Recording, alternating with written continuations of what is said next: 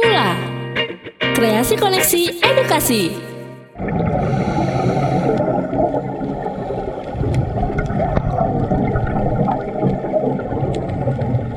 Comeback is real. Kalau ada yang bilang biasanya comeback itu bentuknya lebih strong, mungkin ini salah satu contohnya. Karena Dalgadal saat ini bekerja sama dengan Mula Indonesia. Mula Indonesia itu apa? Itu kenapa gue hari ini di Random Brawl episode kali ini, episode 6, kalau gue gak salah ingat. Kalau gak salah bener. Gue mendatangkan beberapa tamu. 2 diantaranya kalian sudah kenal. Yang pertama adalah... Silakan. Sama aku lagi, Dita. Sama aku, Keket. Dan tambahan satu tamu spesial. Silakan. Ada gue Adito Pramono. Wow. Gak kelihatan sih, ini kan bukan video ya. Gak ada mukanya juga. Gak apa-apa. Biar Dalgadal. Wah, somasi. Saya Kevin. Jadi Pramono. Tetap. Jadi kita mau ngebahas apa di episode kali ini? Kenapa gue mendatangkan Kevin? Nyangkut lagi kabelnya. Kevin ini perwakilan dari Mula. Gue ajak karena beliaulah. Beliaulah yang ketika minggu lalu tiba-tiba mengajak gue.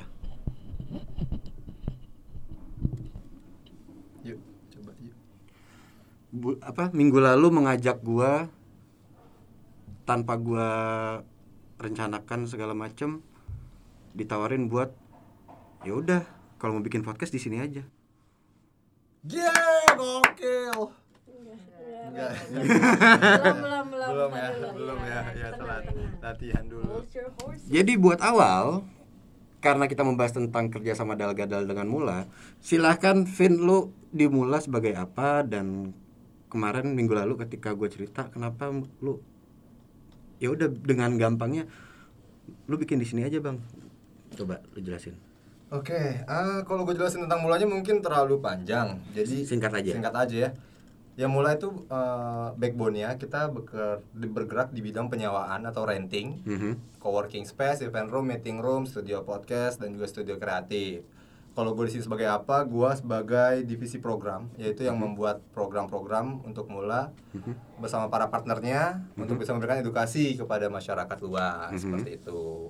Dan kenapa gue dengan mudahnya mengajak Mas Adam, aka Dalgadal Podcast, ke dalam komunitas podcastnya Mula. Itu karena Mula memang punya campaign, Mas. Punya suatu program untuk memajukan para podcaster-podcaster yang mungkin belum mempunyai alat yang mumpuni untuk membuat sebuah podcast gitu. Yeah. Meskipun kita tahu lah, buat podcast juga pakai handphone pun jadi gitu ya. Yeah. Tapi kita kan memfasilitasi teman-teman yang ingin mempunyai podcast dengan pengalaman langsung merecording di studio podcast. Jadi itu kita kasih feel free ke teman-teman yang memang mau fokus, Mas. Jadi yang mau fokus, yang emang punya konten, apapun kontennya selagi dia mau fokus, jalan bareng ayo gitu. Konten jorok boleh? Boleh, karena kita boleh. Kita punya salah satu mantan partner. Kenapa disebut mantan partner? Karena awalnya mereka bikin di sini namanya Becanda. Tapi tulisannya BETJ, jadi Becanda. Gitu. Itu membahas konten seks. Dan mereka akhirnya alhamdulillahnya jalan di kita dan berkembang karena dia di hire sama box to box. Jadi mereka akhirnya pindah ke box to box karena mereka kan di sana kan udah dapat materi ya. Maksudnya udah ada monetize-nya. Nah, gitu. Jadinya enggak masalah kalau mereka pun mau berkembang dan akhirnya mereka dapat penawaran yang lebih menarik gitu. Mereka bisa bikin podcast mereka dan ada monetizing-nya. Di Instagram juga ramai kok. Kontennya itu jadi malam kalau nggak bisa tidur buka tuh Becanda. Isinya Gunung Semeru. Semua Gunung Semeru tuh di situ. Baik. Seperti itu sih Mas Adam. Jadinya kita ingin memfasilitasi teman-teman. Mulia sekali. Tanpa biaya. Nah, bagian itu yang juga kemarin gue berulang kali memastikan ini beneran nih, nggak ada biaya nih. Iya dong. Tapi komitmennya diikat lewat konten yang harus mereka buat itu sebanyak 1 minggu 1 kali. Ada, emang kita kan di bawah ini monorel. agak bingung jadi ada suara gitu monorelnya ya, kan? Gitu ya. Suara dari mana? Dari atas mas. Gitu sih paling kurang lebih kalau kenapa akhirnya kita bisa bekerja sama, karena kan kemarin yang gue tertarik Dalgadal ini karena dibawa oleh salah satu partner kita juga nih. Yang udah jalan juga sama kita, yaitu ada Talk to Coach. Padahal gitu. Gak ada kamera. Bener juga. Gak ada kamera, bos. Ngapain kita pose-pose dari tadi kamera, ya kan sih? Karena aku yakin aja buat yang dibawa ke sama teman-teman Talk to Coach pasti bukan orang sembarangan kan. Apalagi yang kemarin kita bahas sedikit lebih berat gitu. Amin. Di podcastnya Talk to Coach. Amin. Yang ada satu hal lagi yang gue suka karena kan Dalgadal ini ada sesi yang membahas divingnya juga ya? Yes, betul. Ya, itu kan kita belum punya nih di Mula. Jadi siapa tahu kita bisa dapat segmentasi baru itu dari apa yang sudah nanti akan dibawakan oleh Dalgadal Podcast. Luar biasa. Amin. Amin. Seperti itu Mas Adang, kurang lebihnya ya. Wah. Tadi dibahas juga podcast. Jadi Mula Talks itu dari Talk to Coach. Dari Talk to Coach awalnya. Jadi kita punya dulu dari Talk to Coach juga namanya Mula Bicara. Tapi karena terhalang PPKM segala macamnya, akhirnya vakum. Dan teman-teman dari Talk to Coach yang lain pun agak kesulitan lagi untuk hadir. Akhirnya dapat nih dari Talk to Coach yang lain, ada Mbak Dita dan Mbak Keket gitu. Bentar, jadi Talk to Coach sama Mula tuh hubungannya gimana sih? Kalau kita dulu kan awalnya itu kenalnya di persimpangan jalan gitu ya mas. Wow. Aduh iya, kebetulan saya lagi ngamen waktu itu ditemuin sama abang ini. Karena so far gini, aku tuh ke divisi program tuh baru, jadinya buat sejarah kenapa Talk to Coach bisa kenal sama Mula aku juga kurang paham, karena tadinya aku di tim digital. Oke. Dan akhirnya aku disuruh untuk pegang program. Makanya ketemu deh sama Mbak Dita Mbak Keket. Buat background story sedikit, kita keasikan ngobrol. Buat orang kadal, jadi minggu lalu itu gue diajakin ngikut sesuatu podcast video punyanya, jadi punya Mula apa Talk to Coach? Punya Mula dan Talk to Coach yang namanya Mula Talks. Itu bakal ada di YouTube-nya Mula Indonesia. Nggak tahu nih kalau kakak Keket sama kak mau masukin ke YouTube-nya Unilever nggak apa-apa. Wow. Nggak ada linknya kebetulan ada. Kalau kalian berdua sendiri itu bisa berdua apa sendiri? Bodoh. Jadi kalau kalian berdua bisa awalnya dicemplungin ke Mula Talks itu gimana sih? Ceritanya? Dicemplungin ke Mula Talks apa ke Mulanya nih? Ya ke Mulanya terus ke Mula Talks-nya. Ke Mulanya ini juga bagian dari ini ya, kalau menurut gue jalan dari universe sih, kayak ketemu jodoh gitu loh. Semesta, terima kasih. Terima kasih udah menemukan aku dengan jodoh. Tapi nggak serius gue. Jadi awalnya itu gue sama kakek tuh cuman punya konsep. Gue pengen bikin program gini, tapi hanya hayal-hayal aja gitu ya, cuman punya konsep. Akhirnya suatu ketika gue ketemu sama Lalo, kebetulan apa sih Lalo di sini? MD. Managing Director. Kebetulan Lalo MD di sini. Terus gue cerita gue tuh ini deh pingin bikin program gini gitulah pokoknya. Tiba-tiba padahal gue cuman cerita doang nih, gue bukan niat presentasi atau niat kayak pingin masuk ke Mula gitu atau apa ya. Gue cuman cerita karena gue kebetulan sama Lalo juga udah teman dari SMP kali ya, udah dari lama banget deh. Nah, terus setelah gue cerita entah gimana mungkin Lalo tertarik sama apa yang gue bicarakan, akhirnya dia kayak lo gue kenalin deh sama Bella. Nah Bella ini adalah si Talk to Coach ini gitu kan. Lo ngobrol-ngobrol aja kayak lo cocok gitu. Ternyata si Bella ini Dilala adalah temennya teman gue juga gitu, yang gue juga ternyata udah pernah ketemu Bella di suatu acara gitulah. Akhirnya udah kita ketemu ngobrol segala macam. Waktu pool party itu lo ya ketemu Bella ya? Pool party kajian gue dalam kajian bersama Habib. Waduh. Beneran gue nggak bohong. Serius? Kajian bareng Bella. Kajian gue. Gak yakin tapi ya udah nggak apa-apa. Iya kan. Dan lucunya lagi partnernya Bella adalah senior gue di kampus. Nah, Anes. Gitu. Jadi Anes tuh partner. Walah. Jadi itu kayak semuanya nyambung gitu loh, semuanya nyambung segala macam.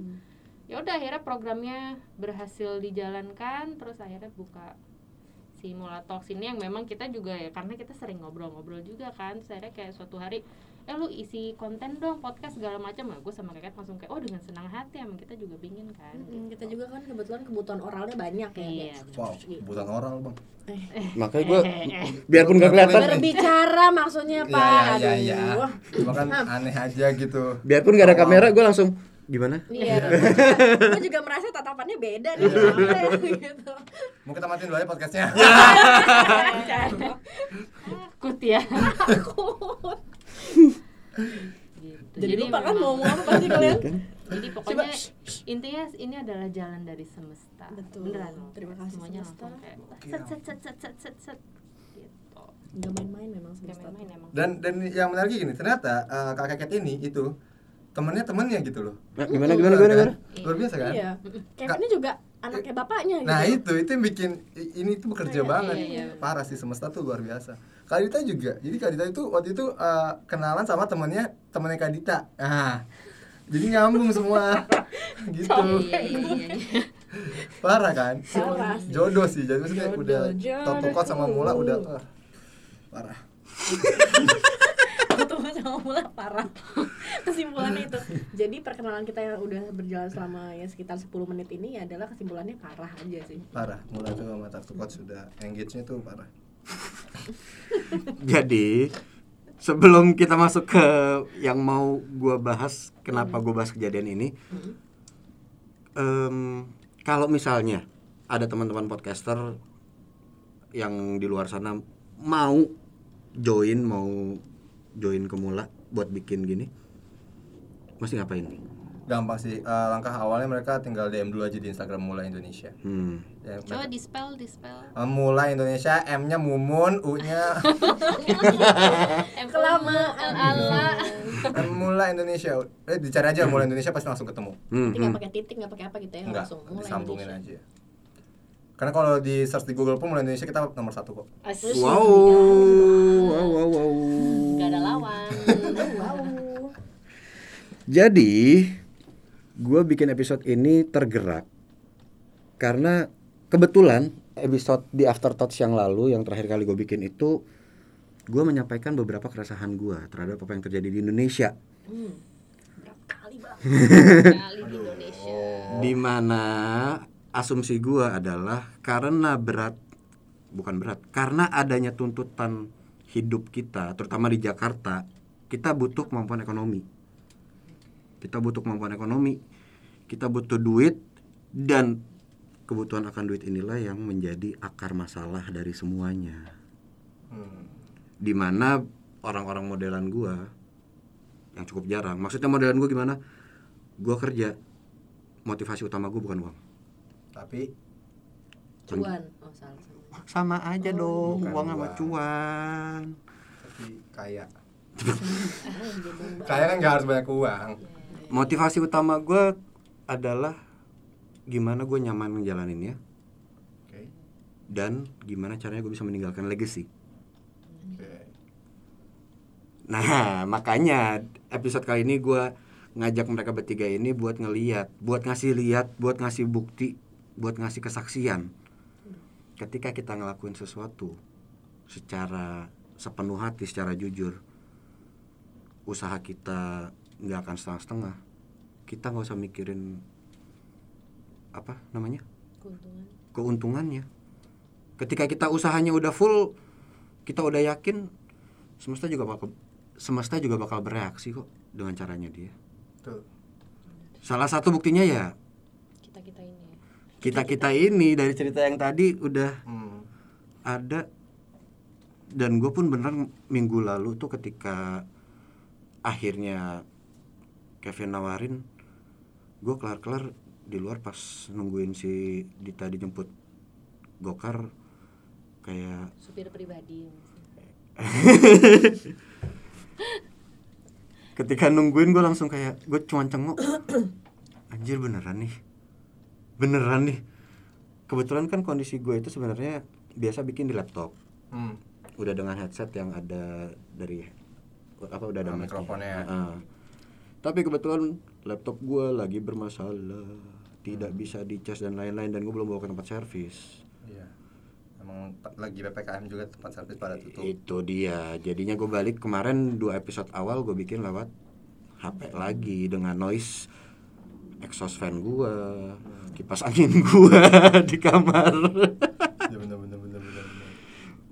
Tiba-tiba gue hanya memenuhi, diajakin sama Keket sama Dita, Dam, kita boleh ngajak tamu nih buat podcast kita.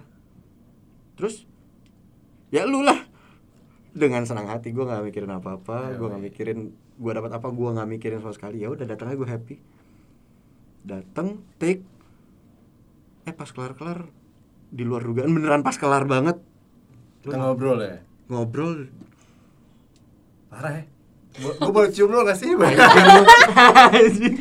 Terlalu affectionate ya, kayak mudah terharu, nggak bisa terbawa gitu. Ditawarin bangsat bisa pas gitu. Gue gak tau sih, kalau dari kalian ada gak sih pengalaman-pengalaman kalian yang persis gitu, kayak ketika kalian ngelakuin itu lu gak mikirin duit, lu gak mikirin apa, tiba-tiba ada jawaban dari semesta datang. Banyak sih ya, kalau gue sih banyak sih, baru sih coba. Lu dulu deh. Kalau kita sih, kalau gue sama Dita, gue kok jadi ngajak-ngajak lu. Enggak, tapi maksudnya ya yang tadi sih, gimana awalnya kita bikin si mindfulness program ini gitu, yang tadinya cuma dari nggak tahu apa-apa bahkan ya, dari nggak tahu mau ngapain, dan kita diskusinya sama Adam juga waktu itu. Kebetulan gue nggak diajak. Belum kenal sama lu gitu.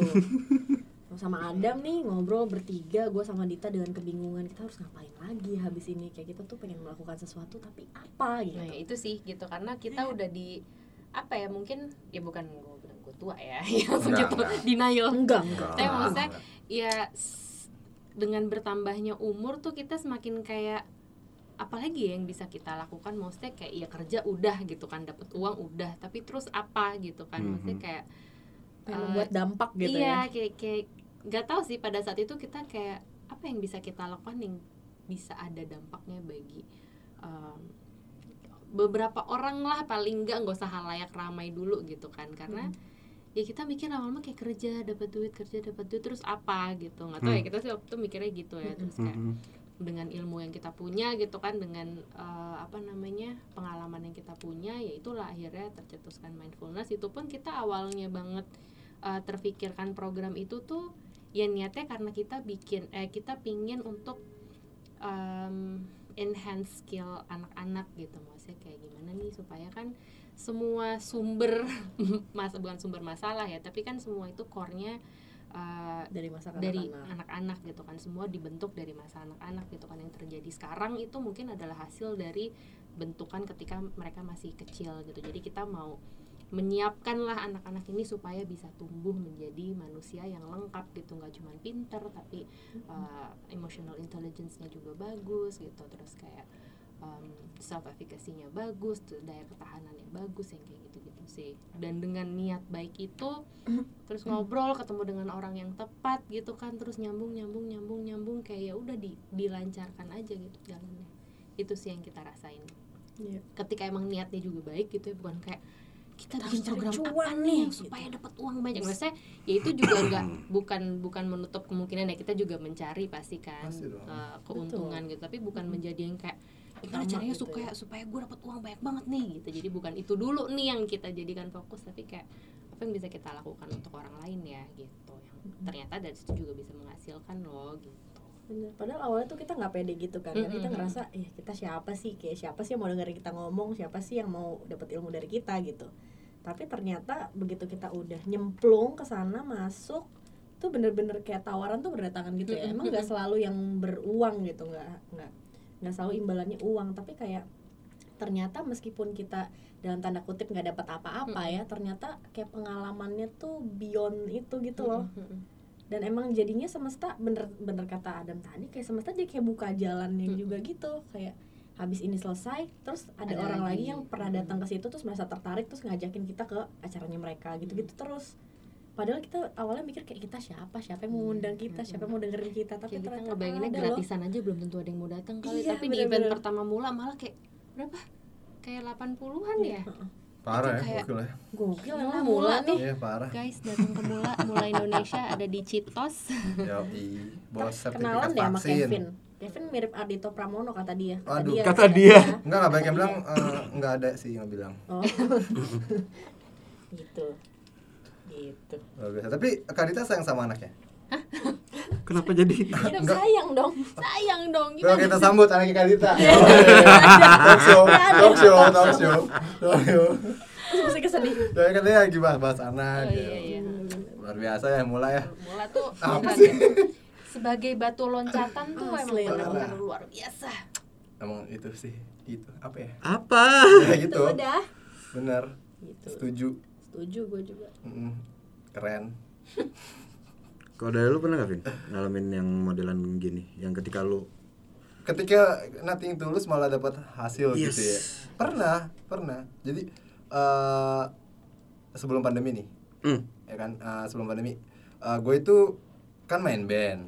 Oh, lu band? Iya, punya band. Nah, waktu itu gak laku-laku nih. Punya lagu gak laku-laku gitu kan. Akhirnya, ya udahlah.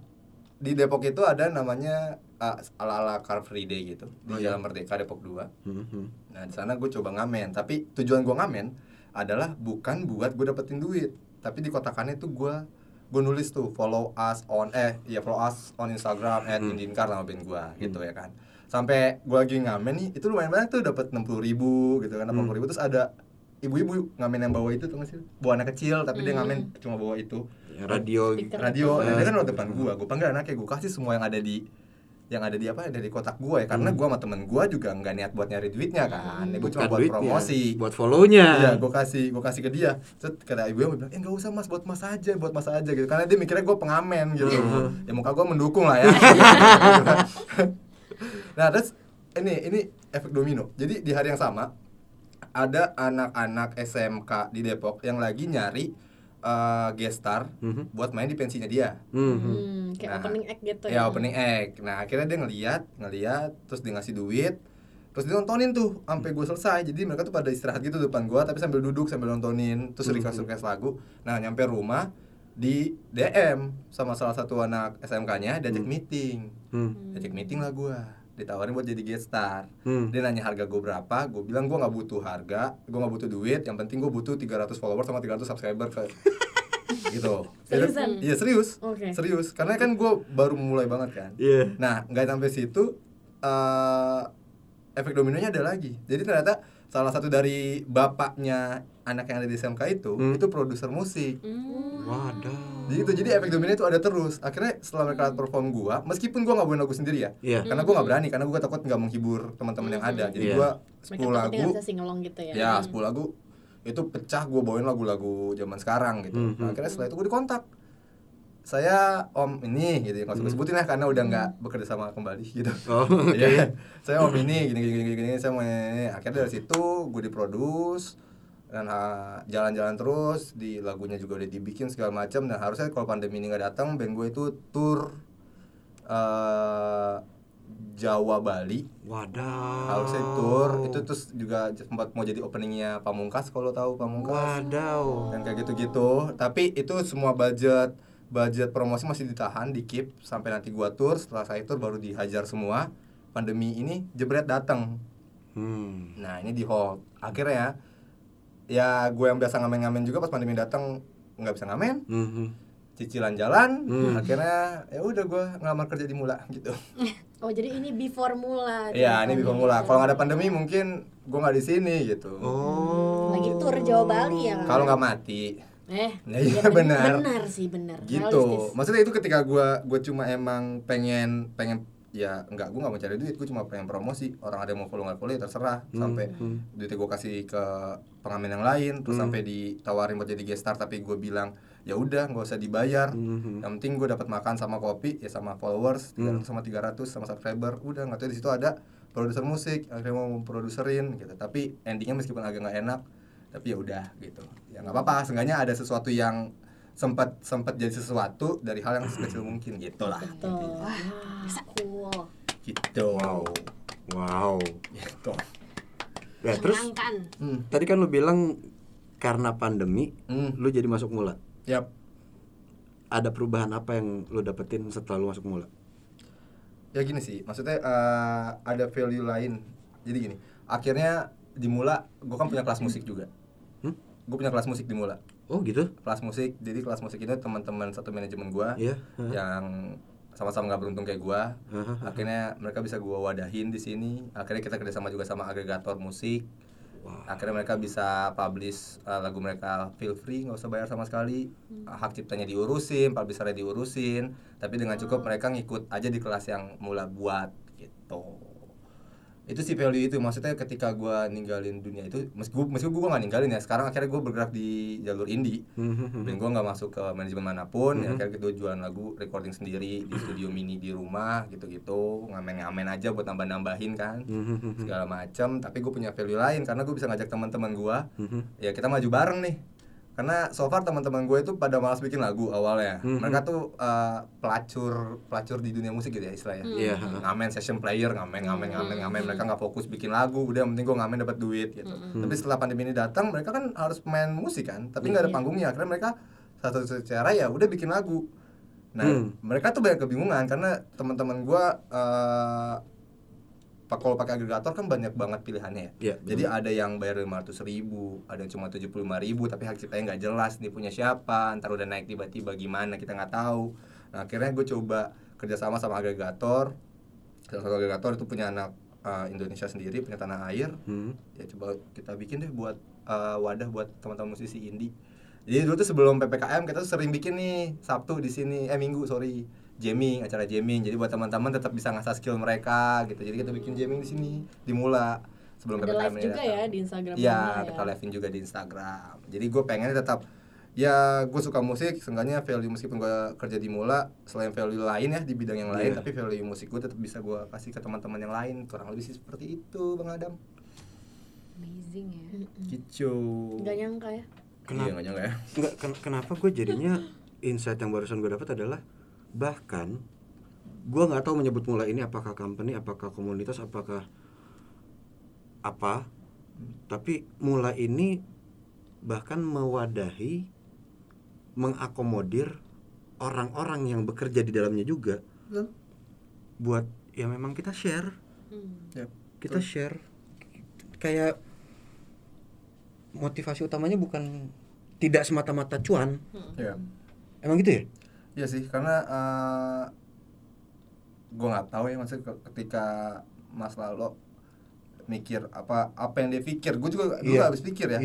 Gue punya studio podcast, gue dikasih gratis sih Mas gitu, lo kan pakai modal nih. Awalnya gue nggak nyampe nih otak gue, toh di otak gue ya udah gue sewain lah. Iya betul. Kok orang bisa kasih free gratis, betul. Entah kita udah keluar modal, entah akhirnya gue paham dari dia. Cara kerja itu seperti itu, jadi dengan kita jalanin ini, otomatis gue ngajak lo, taruh ngajak temen lo lagi, ngajak temen lo lagi, Mula seenggaknya bakal dikenal dulu. Setelah Mula udah dikenal, baru kita ngomongin cuan, gitu. Strategi marketingnya gitu. Ini gue masih punya waktu sampai 2022-2023. Satu frekuensi ternyata.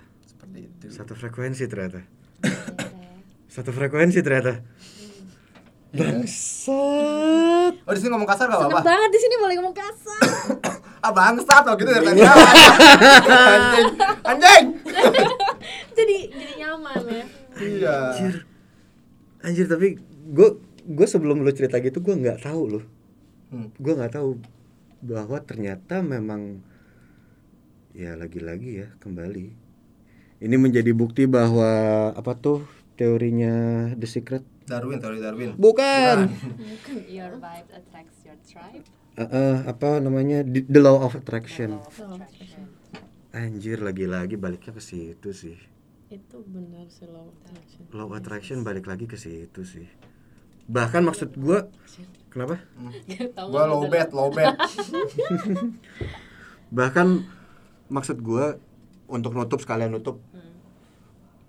Gue datang tidak dengan maksud apapun, gue pikir gue nyambung hanya sama oknumnya, sama orangnya, tapi ternyata sama organisasinya. Wah gila sih. Keren ya. Gila sih. Masih disbelief ya rasanya ya. Banget ya, lo tahu gua kan kalau dapat sesuatu, gua bukan tipikal yang hore dapat apa segala macam atau nangis enggak ada, gua cengok. Bener. Gua lulus sidang skripsi aja cengok. Aduh. Betul. Kagak ada gua lulus sidang skripsi nangis, hura-hura, teriak-teriak, enggak ada. Cengok. Begitu penguji gua bilang, "Selamat Dam, kamu lulus." Gua cengok. Gua cengok aja. Maksudnya mas? Aduh lagi, kenapa dia aduh? Enggak, kok ada ini apa enggak seneng? Bukan enggak seneng, tapi memang senengnya beda. Gua ekspresinya. Gua tidak pernah setiap gua melakukan sesuatu, mostly gua tidak menaruh ekspektasi paling tinggi. Gua justru naruh worst case scenario-nya. Tapi gua ngelakuin sebisa mungkin best case scenario. Jadi ketika gua dapet malah gue nggak siap. Oh, ya. Shock. Dan sejujurnya memang itu yang gue sejauh ini itu yang menggerakkan gue tetap dengan gaya gue sekarang sih. Gue bikin Dive Academy jangka panjang juga. Gue bikin podcast ini awalnya cuman buat tempat gue ngoceh. Brain dump aja. Nyampah karena gue suka deep talks dan kadang kebutuhan itu apalagi ketika kemarin ini startnya kan PSBB nih tidak bisa terpenuhi secara optimal ya gue bikin ini. Oke. Malah sekarang begini, siapa yang tahu depannya kan? Iyalah, kita nggak ada yang pernah tahu apa yang terjadi di depan, makanya jalanin aja yang kita sukain. Kalau gue mikir gitu sih. Betul. Gue suka apa? Jalanin gitu. Wow. Gak ada kemungkinan kan, maksudnya Kak Keket juga apa? Punya single kan? Oh iya benar. Iya kan, jadi dan juga ini gak kemungkinan siapa tahu ada bisa kita kolaborasikan gitu untuk di single. Aku anaknya murahan, open for collaboration. Wow. Open for collaboration, murahan, open for collaboration. Bukan open BM. Iya. BMW, open BMW. Itu ya. Tapi memang ketika lu nawarin minggu lalu itu, makanya gue langsung buka di awal kalau memang tidak ada biaya editing gimana karena gue agak gaptek ya. Ternyata bakal dibantuin kalau untuk audio dan gue langsung buka di awal kalau misalnya kita ada dapat ya siapa yang tahu kan sponsorship atau apa ya kita kan bagi hasil. Gue dengan senang hati gue malah kepikirannya kenapa enggak kalau ternyata nantinya kita bisa membuat mulai ini jadi namanya kayak kui. Ya, itu. Siapa yang tahu kan? Itu sih andai-andai kami semua, cuma ya masih jauh banget gitu mikirnya. Jadi jalanin yang dekat dulu aja. Iya, tapi justru ketika gua ngadepin organisasi yang seperti ini yang gua ya udah misalnya keberadaan gua bisa membantu perkembangannya, ya gua juga seneng kok. Mantap. Kalau dari awal tapi kalau dari awal omongannya udah nominal ya. Yeah. Sorry, harga lo sebatas nominal. Betul. Tapi karena ini pendekatannya kita sharing, ya udah gue juga dengan senang hati, dengan sangat senang hati. Luar biasa. Haleluya. Kok haleluya? Haleluya juga. Ya. Oke, gitu aja buat Random Bro kali ini obrolan kita. Insight-nya itulah ya. Insight-nya itu. When you don't expect. No kan? Apa? Expect. Expect-nya doang. Always expect the unexpected. No.